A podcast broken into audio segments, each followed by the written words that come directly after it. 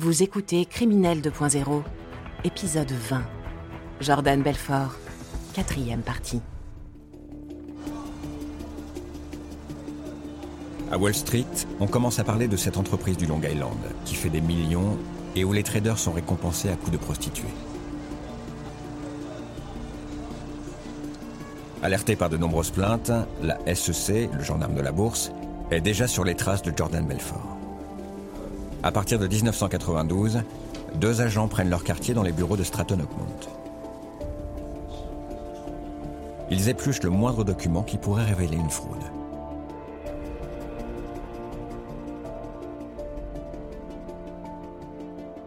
Le chauffage euh, est au niveau zéro pour qu'ils aient le plus froid possible. Laure Cometti, journaliste. Il y a évidemment des micros dans cette pièce-là. Et en fait, pour Jordan, c'est un petit peu. euh, euh, L'idée, c'est un peu d'appliquer ce, ce proverbe euh, Keep your friends close and your enemies closer. Jordan, Jordan et Danny were huge étaient des gros preneurs de risques.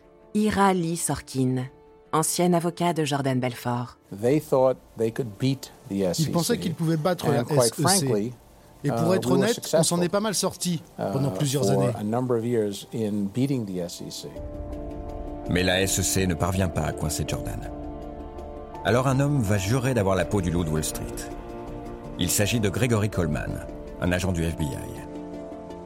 Pour nous, il a accepté de revenir sur l'enquête de sa vie. Quand tout a commencé, il a 30 ans. Il est simple, honnête et mène un train de vie modeste. Il est l'opposé de Jordan Belfort. Et surtout, il déteste particulièrement la débauche d'argent, l'avidité dont fait preuve Jordan.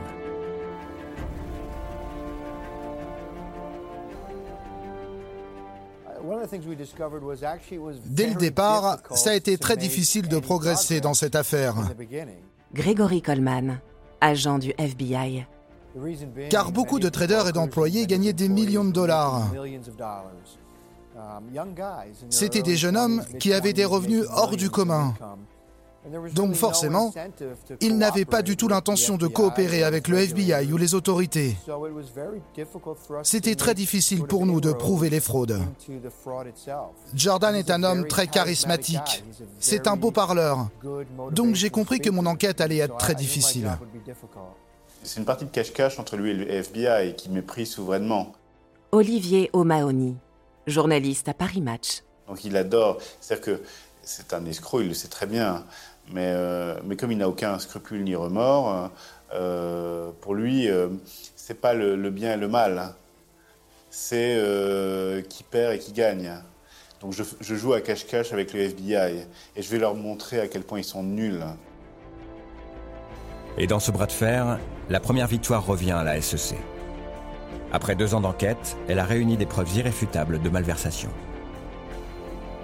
Jordan Belfort doit quitter la tête de son empire, payer une amende de 2 millions de dollars et ultime sanction pour lui, il doit rendre sa licence de trader.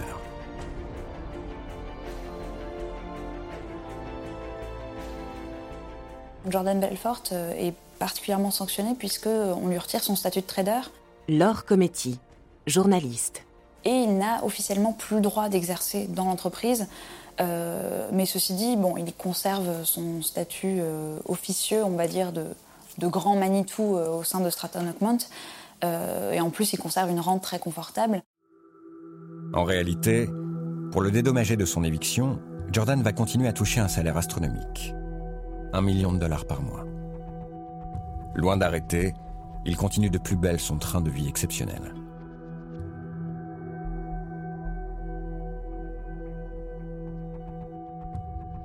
C'est alors qu'il va commettre une erreur qui lui sera fatale.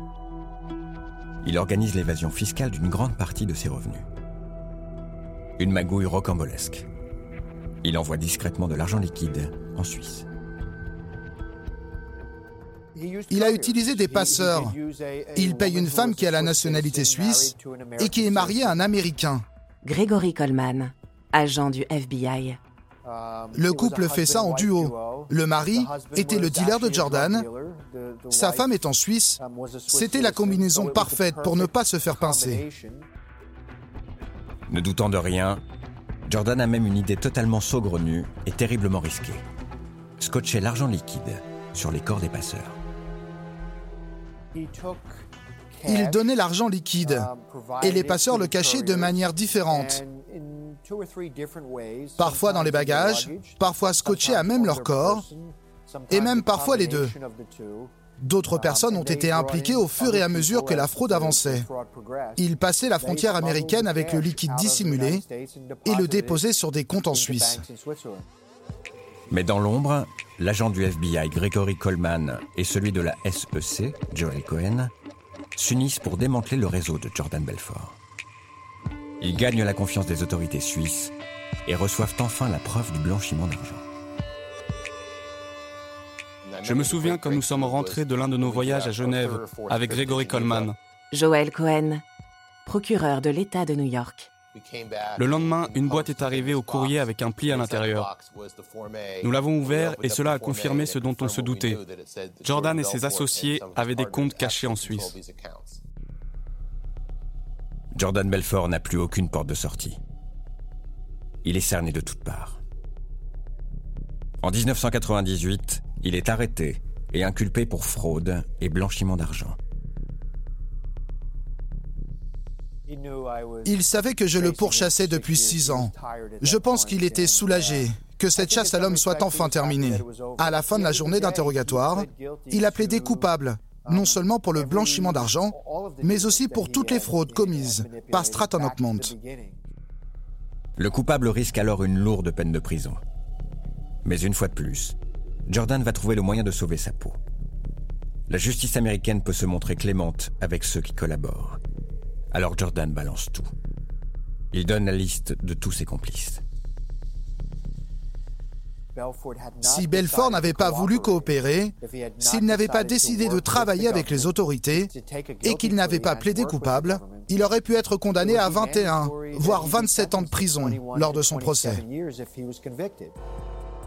Finalement, Jordan Belfort s'en sort bien. Il écope de seulement 4 ans de prison.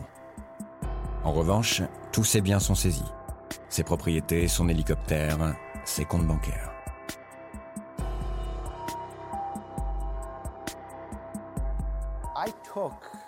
J'ai pris tout ce que j'ai pu trouver. Chaque dollar qu'il a gagné depuis le début de ses activités, c'est de l'argent volé. Donc il devait le rembourser. À son procès, Belfort a été condamné à rembourser plus de 110 millions de dollars à ses victimes. Et le juge a fait quelque chose de très inventif. Il a demandé à ce que Belfort puisse garder la moitié de ses revenus et donner le reste pour rembourser les victimes, jusqu'à ce qu'on arrive au total de 110 millions. Le juge a compris que Belfort avait la capacité de bien gagner sa vie, mais que si la justice lui prenait 100% de ses revenus, il ne s'embêterait plus à travailler et les victimes ne reverraient jamais leur argent. Après de nombreuses procédures judiciaires, Jordan Belfort est incarcéré au début de l'année 2002 dans une prison fédérale. Grâce à sa bonne conduite, il n'y restera que 22 mois et fera même une belle rencontre.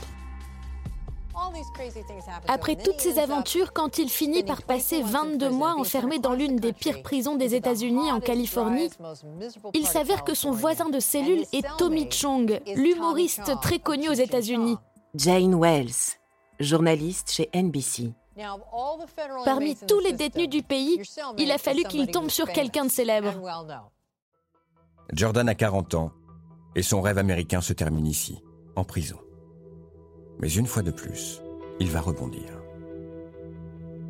Il profite de son incarcération pour raconter son histoire incroyable. Son enfance modeste, le culte de l'argent, les prises de drogue surhumaines et sa lente descente aux enfers.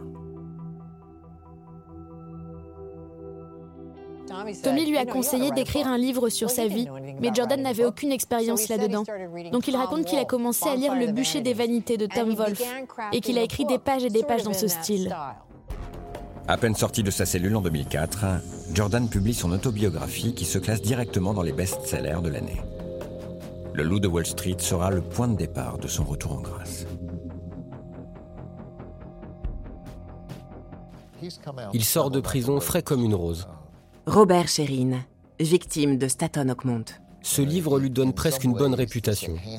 Donc il passe 22 mois en prison, mais finalement, il en sort plus fort que jamais. Dans le livre, Jordan Belfort expose méticuleusement ses excès. Des 22 drogues testées aux innombrables escort girls. Il passe habilement sur ses escroqueries et lâche quelques remords de circonstances. Il y construit surtout le mythe d'un surdoué de la vente. Mieux, il se présente en victime du capitalisme et concède une seule erreur avoir été aveuglé trop jeune par l'argent facile.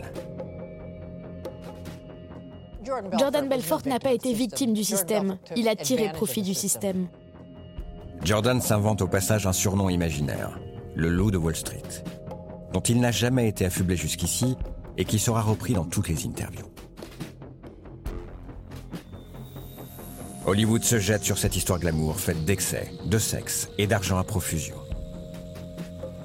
Leonardo DiCaprio et Martin Scorsese paient un million de dollars pour l'adapter au cinéma. Encore une histoire incroyable. Qui d'autre que Jordan Belfort aurait pu finir joué sur grand écran par Leonardo DiCaprio? Enfin, quelle est la prochaine étape pour cet homme? Président. Il va être président. Le 25 décembre 2013, Le Loup de Wall Street sort dans les cinémas du monde entier. L'ancien escroc devient une icône, un personnage presque sympathique. Jordan s'affiche au grand jour avec sa nouvelle femme. Mais derrière les paillettes, 1500 victimes attendent toujours leur argent. Belfort raconte dans les médias qu'il a remboursé toutes les victimes, mais il suffit d'aller vérifier au tribunal pour se rendre compte que c'est faux. Joël Cohen, procureur de l'État de New York. Il a arrêté depuis plusieurs années. Il doit toujours environ 100 millions au gouvernement, qui devrait aller aux victimes. J'attends toujours mon chèque de Jordan. Je suis sûr qu'il est dans ma boîte aux lettres.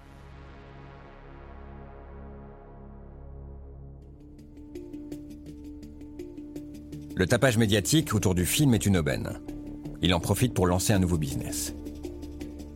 Il donne des conférences et des interviews qu'il facture 30 000 dollars de l'heure et propose même sa fameuse méthode de vente sur Internet.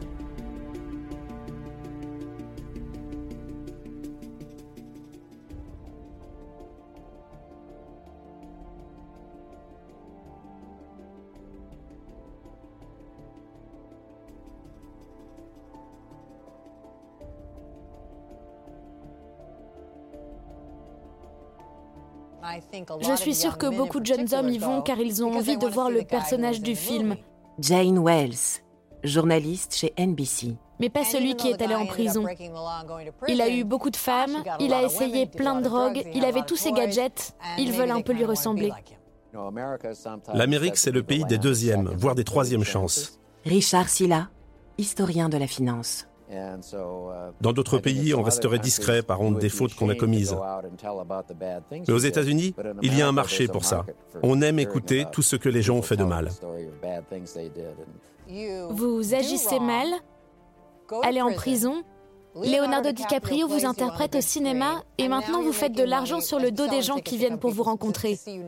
C'est comme ça que ça marche dans ce pays.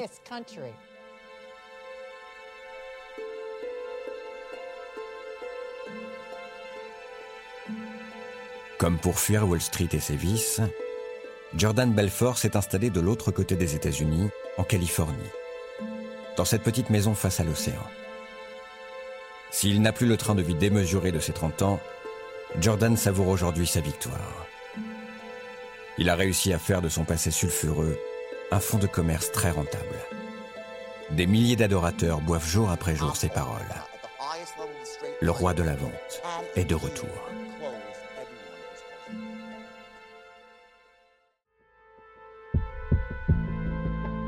Vous venez d'écouter Criminel 2.0. Si vous avez aimé ce podcast, vous pouvez vous abonner sur votre plateforme de podcast préférée et suivre Initial Studio sur les réseaux sociaux.